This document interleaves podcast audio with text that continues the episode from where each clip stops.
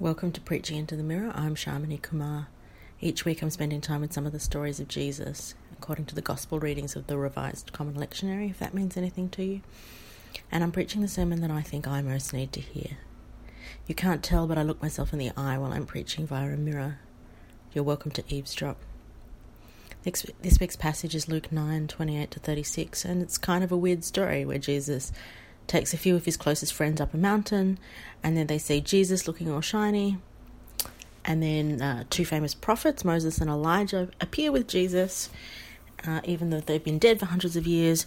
And they seem to be talking about a new exodus or a new leaving behind of captivity, a new freedom.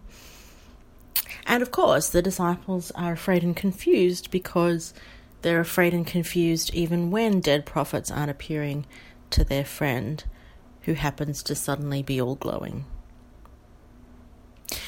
But this story, I mean, I guess I wonder a little bit about what it means. Why was this little episode so important? Why did it have to happen in the first place? I mean, I can see how it would be important for Jesus to have the chance to talk to a couple of people who at least had some idea of what he was on about, people who had a better grasp of what God was doing in Jesus than what the disciples did.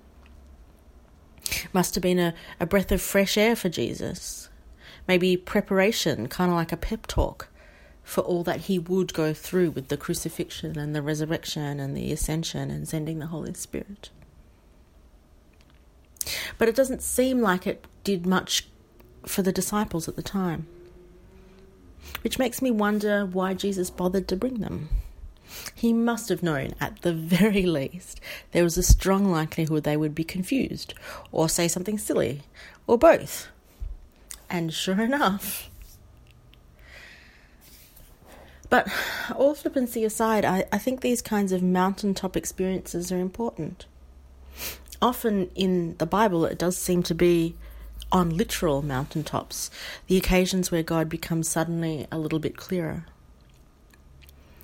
There, these are often confusing encounters, a little bit overwhelming, and, and I actually wonder if that's the point. Sometimes it's good to be reminded that I don't fully understand everything that's going on. Sometimes it's good to be reminded that there is something bigger than me happening. Sometimes it's good to be reminded that my own capacity to grasp the mind of God is limited. I wonder if some of that is going on here with the story of Jesus' transfiguration. I wonder if it's a reminder for the disciples that what they see on a day to day basis is not the whole story. I wonder if it's a reminder to them that there is more to what Jesus is doing than they fully understand at this moment.